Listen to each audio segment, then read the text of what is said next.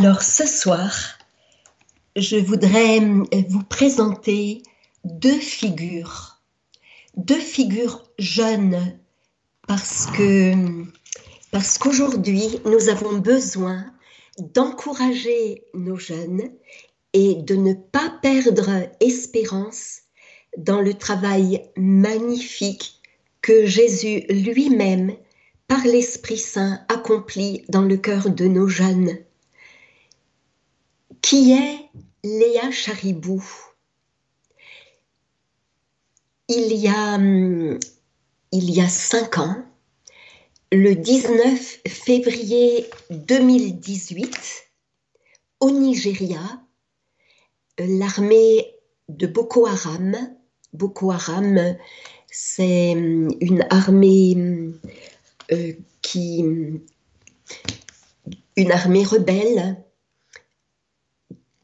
vient kidnapper dans un, internat 110 jeunes lycéennes et les emmène en autobus.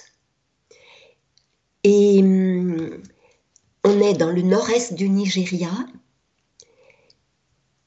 Et déjà quatre ans auparavant, à Chibok, c'était plus de 200 jeunes, jeunes, jeunes filles qui avait été kidnappé.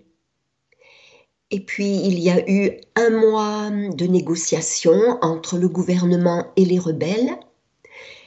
Et il y a eu la libération de ces jeunes lycéennes. Le 21 mars, évidemment, tous les papas, les mamans étaient là. Et Rebecca Charibou, la maman, attend avec impatience, comme toutes les autres mamans de retrouver sa fille Léa. Mais pendant que les lycéennes descendent des véhicules, au milieu des embrassades, elle ne distingue pas son enfant. Je ne comprends pas pourquoi Léa manque. Et une des jeunes filles s'avance vers elle et lui dit Léa a refusé de se convertir à l'islam.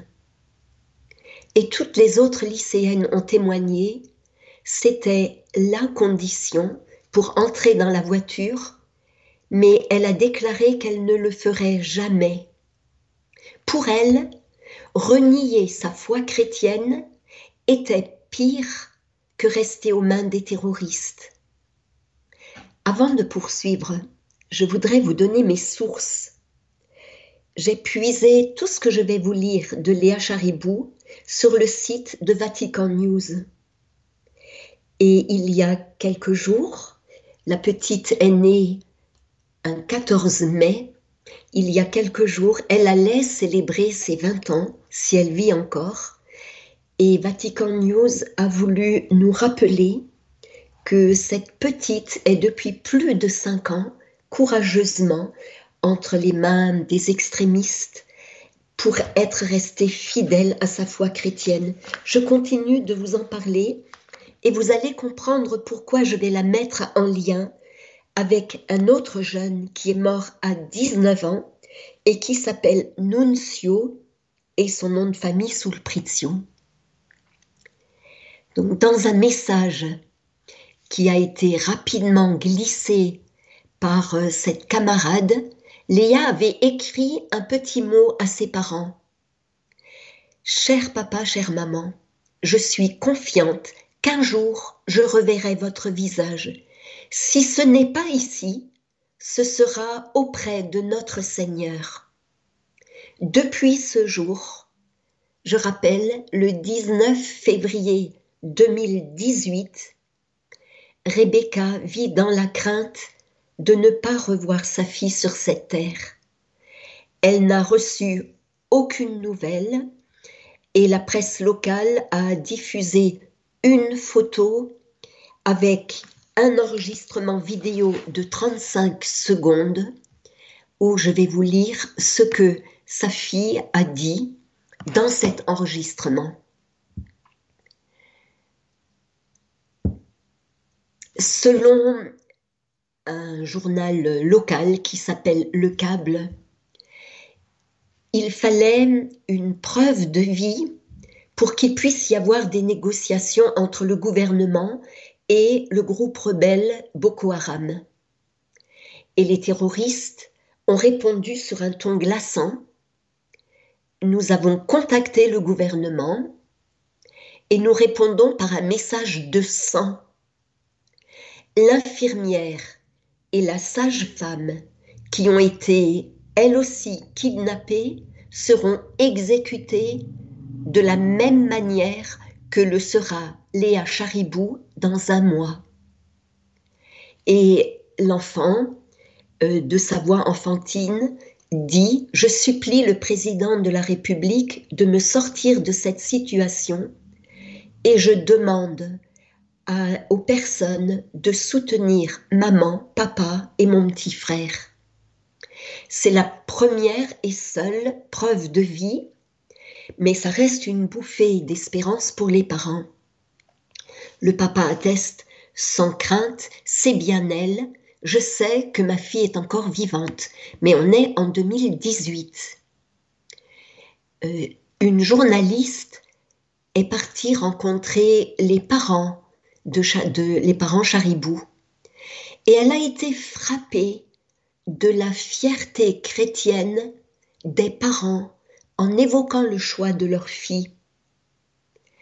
Ils ont raconté que Léa, très consciencieuse, très calme, avec une véritable vie intérieure, aimait se rendre à l'église. Elle participait à la chorale de la petite communauté chrétienne de Dapchi et le papa a ajouté, le papa qui s'appelle Nathan, la confiance et la foi de ma fille m'ont fait réaliser que je vivais sous le même toit qu'une admirable disciple de Jésus. Léa a témoigné qu'elle ne renoncerait jamais au Christ Jésus, même si elle devait être tuée, ce qui me rend fière de la grande foi de mon enfant dans le Seigneur Jésus. Le sacrifice de Léa ne laisse pas les Nigérians indifférents et des campagnes de soutien circulent régulièrement sur les réseaux sociaux qui demandent aux autorités de tout faire pour libérer Léa. Le papa a déclaré Nous sommes très reconnaissants à tous les chrétiens du monde entier qui prient pour nous au Nigeria et partout dans le monde où nous sommes persécutés. Et le groupe islamiste Boko Haram continuait de menacer l'adolescente et avait donné un ultimatum au 17 octobre 2018. Et devant l'ultimatum, toutes les églises du Nigeria ont appelé à organiser des journées de prière et de jeûne pour obtenir la libération de Léa, de la sage-femme et de l'infirmière. Et juste un petit rappel, le groupe terroriste Boko Haram a causé la mort déjà en 9 ans d'environ 20 000 personnes dans le nord-est du Nigeria et plus de 2 millions d'habitants ont dû fuir les violences. Ils vivent dans des camps de déplacés au Nigeria et au Cameroun. Et devant la multiplication des attaques, le Nigeria, le Cameroun, le Niger et le Tchad ont fait appel au soutien de la communauté internationale pour lutter contre le terrorisme. Et on estime que dans la région du lac du Tchad, il y a plus de 2000 personnes captives de Boko Haram.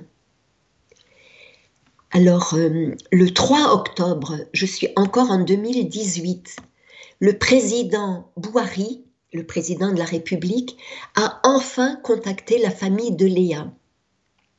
Il a ensuite mis sur son tweet Aujourd'hui, j'ai parlé avec monsieur et madame Charibou, et j'ai réitéré ma détermination à leur amener leur fille Léa saine et sauve. les pensées et les prières de tous les Nigérians sont avec la famille Charibou et avec les familles de tous ceux qui sont en captivité. Nous ferons tout notre possible pour les ramener. Malheureusement, euh, depuis ce moment-là, le président Bouhari n'a jamais repris contact avec la famille et il ne s'est rien passé. Mais euh, Léa, que Boko Haram avait menacé d'exécuter, est épargnée. Mais le 15 octobre, toujours cette même agence de presse nigériane en ligne, le câble, a reçu un message du groupe Boko Haram avec une nouvelle terrifiante. Nous avons tenu parole, comme nous l'avions dit, et nous avons tué aujourd'hui Hawa Lehman, la sage-femme qui travaillait pour la Croix-Rouge. Elle a 24 ans, elle avait été enlevée avec Alice Ngada et deux autres travailleurs humanitaires les deux autres travailleurs humanitaires avaient déjà été exécutés le 1er mars et la vidéo montre le meurtre de Awaleman. Et dans ce message, Boko Haram avait ajouté À partir d'aujourd'hui, Léa Charibou et Alice Ngada sont nos esclaves selon nos doctrines.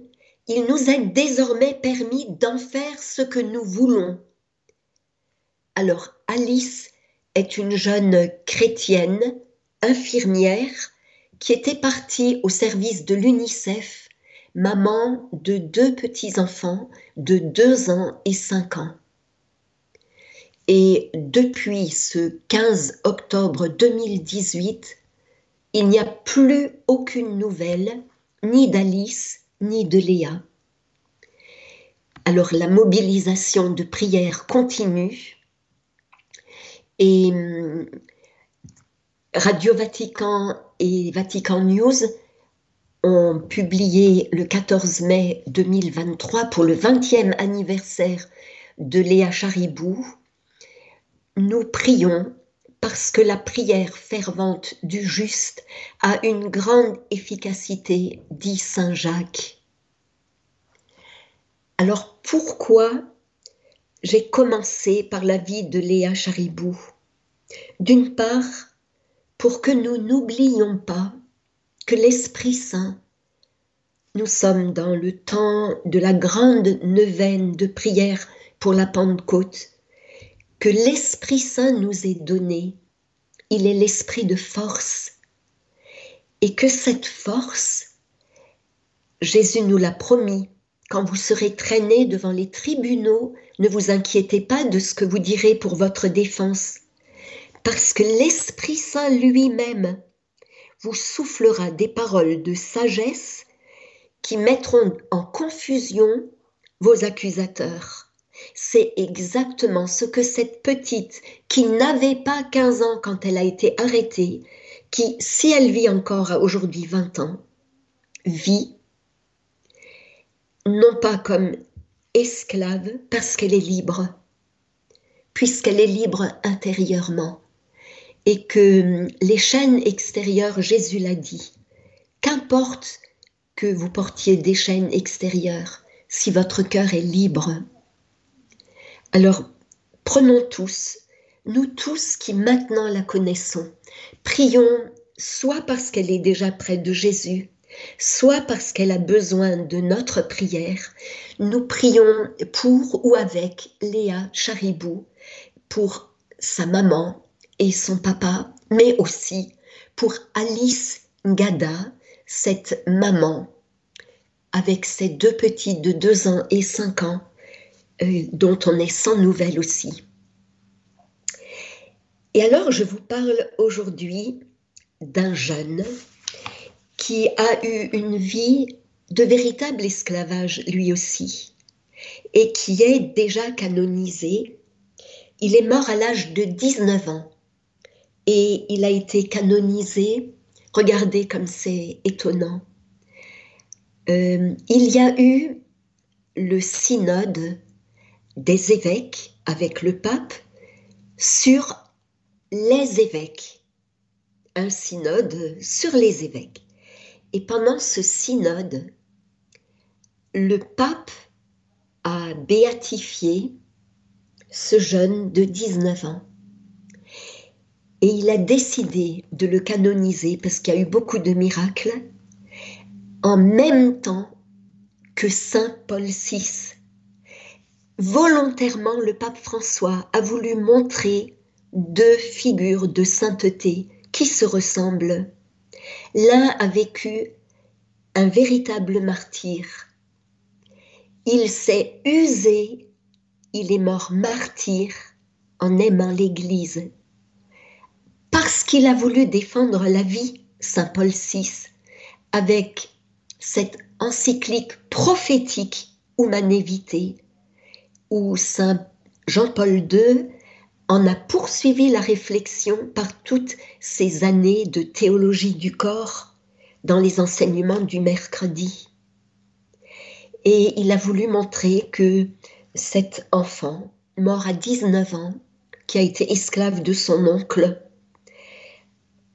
les deux ont offert leur vie de la même manière pour l'Église. Alors, pour ne pas perdre de temps, je viens tout de suite à Nunzio Suprizio. Qui est-il? Il est venu au monde un dimanche, le 13 avril 1817. Donc vous voyez, il y a deux siècles. Deux siècles qui, qui distinguent la petite Léa et le petit Nunzio.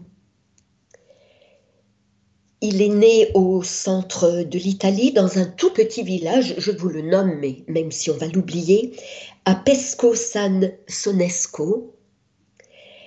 Et il reçoit, le jour de son baptême, le prénom de Nunzio en l'honneur de l'annonciation de la bienheureuse Vierge Marie. Son papa, Domenico, est cordonnier et sa maman Rosa est fileuse. Mais non, il n'y a pas de mais. Quand le petit garçon a trois ans, et il s'en souviendra, l'évêque est de passage dans la contrée. Et c'était un fait rare. Et les parents ont demandé s'il peut confirmer leur petit garçon. Et c'est donc à l'âge de trois ans qu'il reçoit le sacrement de la force, le sacrement où l'Esprit Saint prend possession de son être. Et je me réfère à une autre jeune sainte, la petite Marietta Goretti. Je vous ai raconté l'histoire de sa maman. Eh bien, Marietta a été confirmé sur la volonté du papa en mourant. Il avait dit à sa maman, la première chose que tu feras, c'est demander la confirmation pour Marietta. Ce grand sacrement de la confirmation. Et hum, donc on est en août 1820, la même année, voilà que Domenico meurt il a 26 ans et il laisse sa jeune épouse Rosa sans aucun revenu. Deux ans plus tard, Rosa se remarie, mais la raison, c'est l'extrême misère dans laquelle elle est. Et ce beau-père est dur et grossier vis-à-vis -vis de l'enfant qui a cinq ans. Il ne l'aime pas du tout, il le frappe, il l'humilie pour la moindre peccadille, de sorte que ce petit nuncio devient timide et hypersensible. Il s'accroche à sa maman et à sa grand-mère maternelle. Il va bien dans une petite école ouverte par un prêtre, une sorte d'école maternelle. Et là, il a quelques heures de sérénité. Ce prêtre lui apprend à connaître Jésus et lui explique, et aux autres enfants, que Jésus est le Fils de Dieu, qui s'est fait homme comme nous, et qui est mort sur la croix pour enlever les péchés de tous les hommes. Et il apprend à l'enfant à prier, et il commence aussi à l'initier à la lecture. Quand le petit garçon a six ans, voilà que sa maman meurt. Alors, devant la grossièreté et la dureté de ce beau-père, la grand-mère maternelle, Rosaria, qui est analphabète, mais qui a une foi extrêmement vivante et une charité réelle, accueille l'enfant et le met dans une école qui a été ouverte pour les enfants les plus pauvres parmi les pauvres. Et là, on lui permet de commencer à servir la messe et il apprend qu'il peut rendre des visites à Jésus au tabernacle naît en lui un véritable désir de ressembler à Jésus. Et quand il a 9 ans, il a la douleur, une douleur inexprimable, de perdre aussi cette grand-mère qu'il aimait si profondément. Il est seul au monde. Et un frère de la maman Domenico, qu'on appelle familièrement Mingo, alcoolique, extrêmement colérique, brutal, grossier, retire Nunzio de l'école et le garde comme apprenti parce qu'il a un atelier de forgeron et il l'emploie pour plus, il a 9 ans l'enfant, pour plus de 12 heures de travail par jour. Il ne prête aucune attention à son jeune âge, ni aux nécessités les plus élémentaires de sa vie. Il est célibataire, cet oncle, et l'enfant euh, dort n'importe où euh, dans la forge. Quand il lui semble que Nunzio n'a pas obéi immédiatement, il le prive de nourriture. Quelquefois, Nunzio s'évanouit de faiblesse, mais Mingo n'en tient aucun compte. Euh, il l'envoie faire des courses pour apporter hum, de la ferraille, des outils, quelles que soient les distances ou le poids des matériaux qu'il doit emmener. L'oncle ne lui épargne ni juron, ni blasphème, ni gifle, ni coup de pied. Et les autres hommes qui travaillent à la forge le traitent avec la même cruauté. Et comme ils voient que l'enfant est extrêmement sensible au blasphème, ils redoublent de blasphème. Nunzio s'enfuit et se bouche les oreilles. Je pense de nouveau notre petite, euh, notre petite Léa. Elle doit vivre la même chose si elle vit encore. Et si elle ne vit plus et qu'elle est déjà au ciel, elle aura vécu quand elle était esclave de Boko Haram ce que Nunzio a vécu et que tant d'autres vivent aujourd'hui. quand il est trop épuisé et surtout trop affamé, il ose frapper à la porte des voisins pour mendier un peu de pain. Et parce que Jésus est vivant en lui, il trouve le soutien réel pour continuer sa route. Il pense continuellement à son grand ami Jésus, à Jésus crucifié, et il offre ses souffrances en regardant les mains transpercées de Jésus, les pieds transpercés de Jésus, et il demande à Jésus de réparer les péchés du monde avec lui. Et le dimanche, bien sûr, personne ne l'envoie à la messe, mais il y va. Et c'est sa seule consolation de la semaine, parce que le dimanche, la forge est fermée. Et un jour d'hiver, Mingo envoie son neveu à une ferme isolée. Et en chemin, Nuncio glisse dans une mare d'eau glacée. Et le soir, quand il revient, sa jambe est enflée, il brûle de fièvre, il a la tête en feu. Bien sûr, il ne dit rien. Le lendemain, il n'en peut plus. Et le seul médicament que son oncle lui donne, c'est de lui dire Tu ne travailles pas, aujourd'hui tu ne manges pas. Et à cause de la faim, Nuncio se remet à l'œuvre.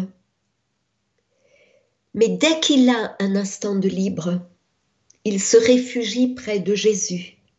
Et là, la lumière lui vient de Jésus Eucharistie. Et quand il ne peut pas aller prier à l'église, il trouve Jésus dans son propre cœur. Et il arrive même à pardonner. Que la volonté de Jésus soit faite. C'est comme Jésus veut. Et s'il veut cela pour moi, je lui dis oui. Sa charité lui attire la bienveillance des paysans qui aiment Nuncio. Et que fait l'enfant? Il leur parle de Jésus et il leur fait même un peu de catéchisme. Un jour, son oncle, furieux, lance vers la direction de Nuncio un marteau et le marteau tombe sur le pied de l'enfant. Il a une plaie et pour nettoyer la plaie, il se traîne à la grande fontaine du village. Mais les femmes qui lavent leur linge ont tellement peur qu'il souille l'eau qu'elles euh, l'envoient loin et lui interdisent d'y revenir. Alors il se traîne jusqu'à une petite rivière et là, il utilise ce temps pour prier davantage dès Je vous salue Marie. Il peut plus travailler comme avant. Et son oncle lui dit Tu peux plus lever le marteau? Eh bien, tu resteras debout sur place et tu tireras le soufflet. Et pire, son oncle l'attache avec des chaînes au soufflet pour l'obliger à travailler. Et puis, un jour, l'enfant a dix ans et demi, l'oncle se rend à l'évidence qu'il est vraiment malade et il l'envoie se faire soigner dans une ville voisine, pensant que ce neveu inutile ne lui reviendra plus.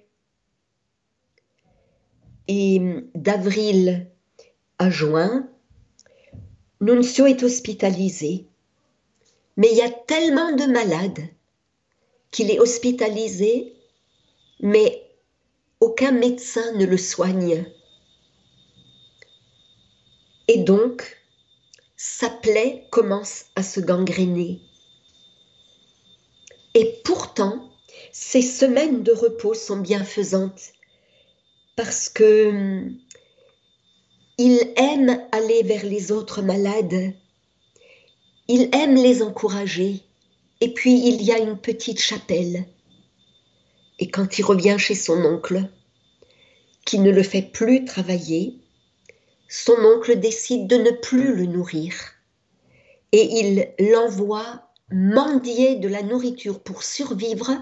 Il a seulement le droit d'occuper un petit espace dans la forge pour dormir. Et à ce moment-là, je, dis encore un petit mot. On a une seule lettre écrite de la main de Nunzio qui a été conservée. Elle a été rédigée quelques mois avant sa mort. Il est mort à 19 ans. Elle est adressée à son oncle Mingo. Il n'y manifeste ni ressentiment ni amertume parce qu'il ne connaissait pas l'amertume, parce que l'Esprit Saint avait mis en lui la sérénité. Et là, je fais une petite remarque. Un jour, j'ai entendu un prêtre dire dans une homélie, Veillez jusqu'à la fin de votre vie qu'il n'y ait pas une goutte d'amertume qui entre dans votre cœur.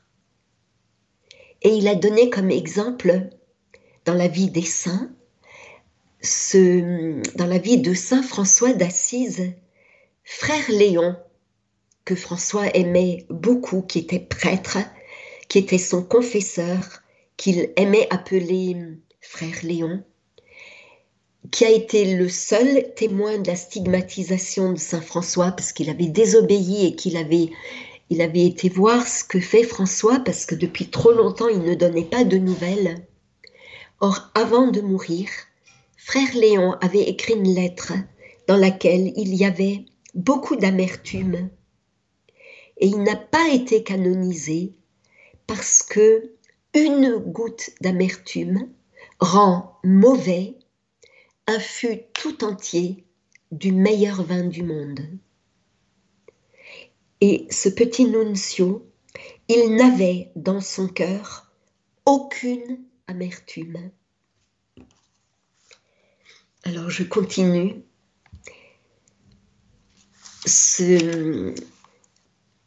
un oncle paternel, paternel cette fois-ci, de Nuncio a été prévenu par les habitants autour de la forge euh, en lui disant Mais est-ce que vous savez que vous avez un neveu et que ce neveu est maltraité par, euh, l'oncle l'oncle maternel?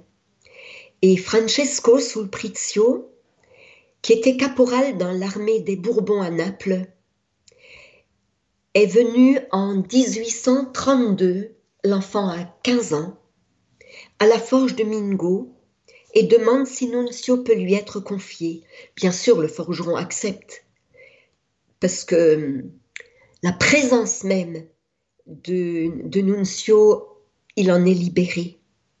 Donc Francesco l'emmène à Naples et le présente à son colonel, qui s'appelle Felice Vorhinder. C'est un homme euh, très croyant et hum, vraiment un homme charitable qui se déclare immédiatement prêt à prendre à sa charge le garçon et à pourvoir à tous ses besoins. Donc la première chose qu'il fait, il emmène Nunzio à l'hôpital des incurables. Mais la carie a attaqué les os de Nunzio, provoquant évidemment des vives douleurs, et on lui diagnostique un cancer osseux. Devant sa patience, les médecins et les malades disent mais mais c'est pas un jeune, c'est un saint. Et l'aumônier de l'hôpital des incurables lui demande Est-ce que tu souffres beaucoup? Oui, mais je sais que Dieu le permet. Qu'est-ce qui te ferait plaisir? Oh, je voudrais tellement me confesser et recevoir Jésus pour la première fois. Mais tu n'as pas fait ta première communion? Non, parce que dans la région d'où je viens, il faut avoir 15 ans pour communier. Et tes parents, ils sont morts. Mais qui se soucie de toi? La Providence. Alors bien sûr, on le prépare immédiatement à recevoir sa première communion. Et ce jour est réellement le plus beau de sa vie. Et le prêtre qui le confesse euh, dira après sa mort, la grâce de Dieu a commencé à travailler en lui d'une manière extraordinaire et il a fait une course de géant. Il respirait l'amour de Dieu et l'amour de la Vierge Marie. Alors, dans le procès de canonisation a été, a été un témoin, a dit que quelquefois la Vierge Marie apparaissait à Nunzio pour le soutenir. C'est extraordinaire et en même temps c'est tellement normal parce que dans autant de détresse, la maman de Jésus ne peut pas être loin. Et j'ai la certitude qu'elle fait la même chose pour la petite Léa. Et euh, le colonel euh, se demande, mais comment est-ce que moi je pourrais me plaindre des épreuves le Seigneur permet que je vive quand je vois avec quel courage Nuncio porte sa maladie mais euh, je veux à partir de maintenant partager mes biens avec les pauvres, parce que cet enfant est le plus pauvre des pauvres. Il n'a jamais rien refusé, et le peu que je lui donne, je me rends compte qu'il va immédiatement le donner à un plus pauvre. Alors grâce aux traitements médicaux, il y a une toute petite amélioration. Et donc Nuncio peut, pendant quelques mois, abandonner ses béquilles et marcher juste avec l'aide d'un bâton. Il a 17 ans et sa sérénité est de plus en plus manifeste. Il devient, pour ainsi dire, l'ange des malades et hum, il les prépare à leur première confession ou à leur première communion et leur apprend à utiliser leur souffrance. Vous voyez, en, en racontant sa vie, il est vivant ce petit Nuncio. C'est une grande joie pour lui qu'aujourd'hui je parle de lui. Parce que au ciel, on sera étonné de la beauté intérieure de ce jeune dont la vie a été un esclavage, comme la petite Léa, et dont la beauté nous éblouira. Non, ne nous éblouira pas, parce que les saints ne nous éblouissent pas, mais nous réjouira. Et donc, pourquoi ne pas le prier dès maintenant? Et pour ceux qui l'approchent, il leur recommande souvent essaye de vivre toujours avec le Seigneur, car il a tout fait pour nous. Et souffre pour l'amour de Dieu si tu ne peux pas souffrir avec joie. Souffre avec peine, mais fais-le avec lui. Et il aimait demander à la Sainte Vierge, Maman Marie, fais-moi faire la volonté de Dieu. Et il ajoutait, Maman Marie, je voudrais devenir un saint. Il l'était, mais les saints n'ont jamais conscience d'être des saints, parce qu'ils ne se regardent pas. C'est comme la Sainte Vierge. Il a fait en moi de grandes choses parce qu'il a regardé la bassesse ou la pauvreté ou l'humilité de sa servante. À partir du 11 août 1834, Nunzio va habiter dans l'appartement du colonel qui est devenu comme son deuxième père.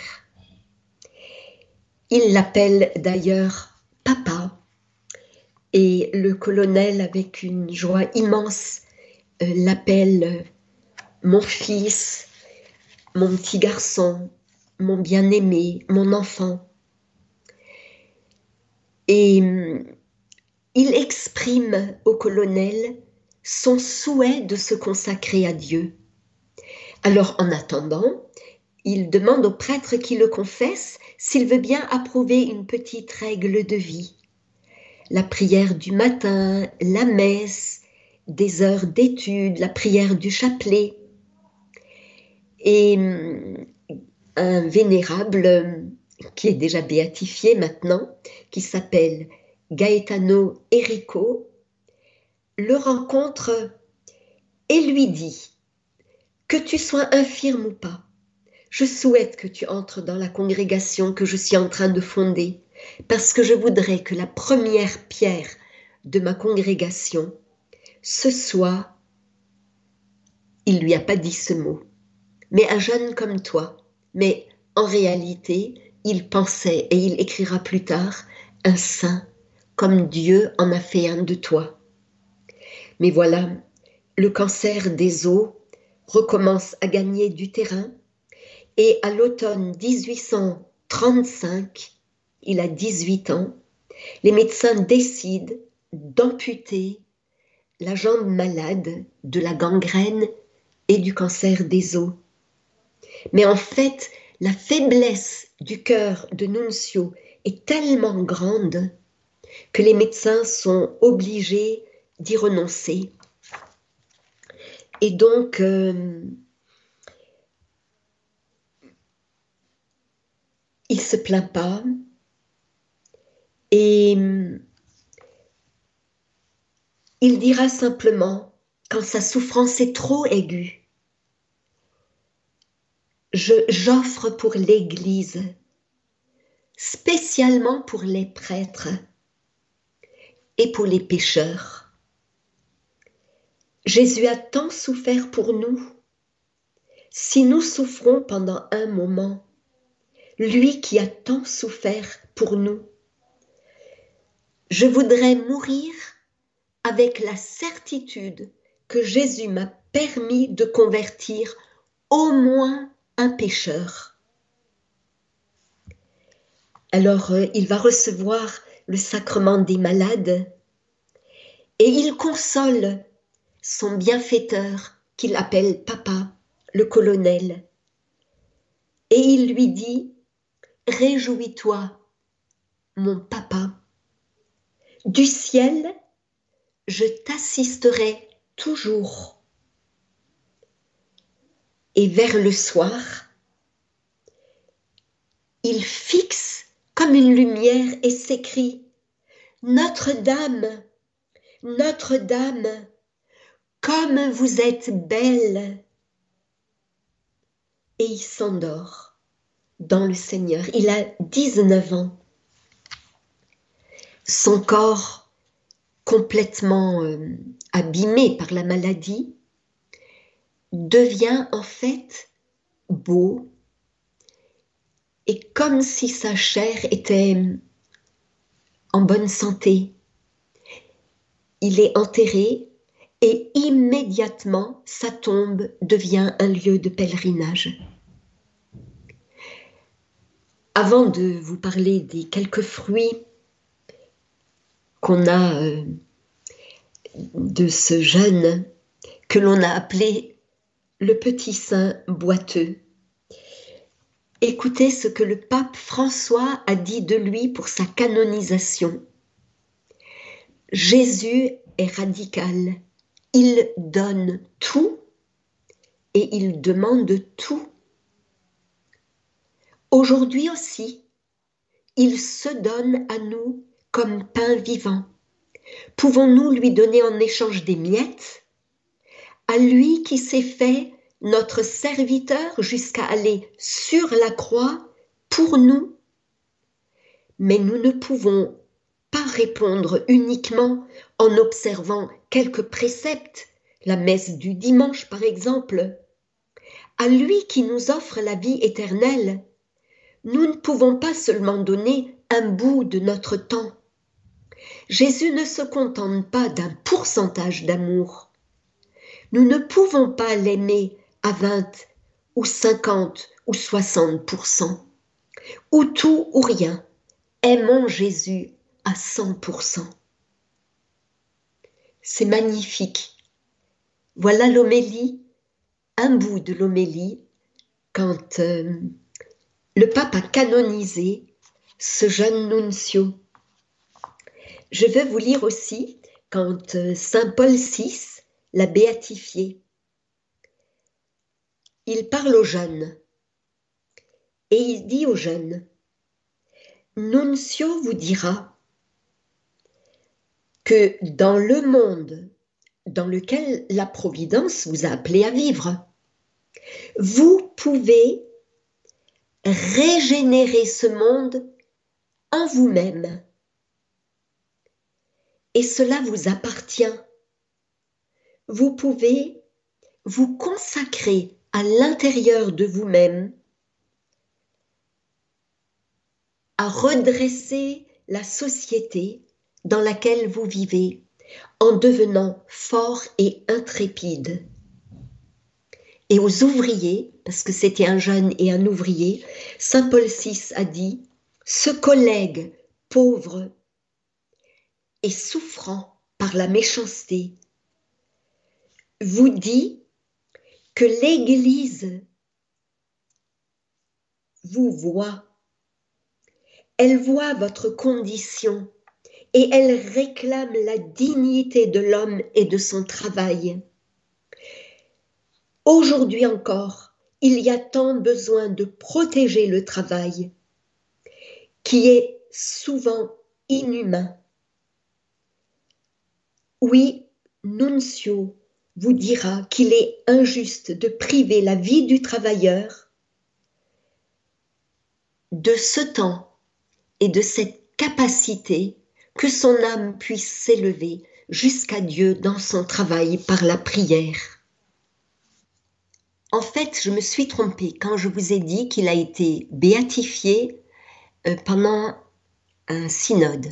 Il a été béatifié, écoutez bien, au Concile Vatican II. Le pape Paul VI a béatifié Nunzio Sulprizio et l'a proposé comme modèle aux jeunes. C'était le 1er décembre 63.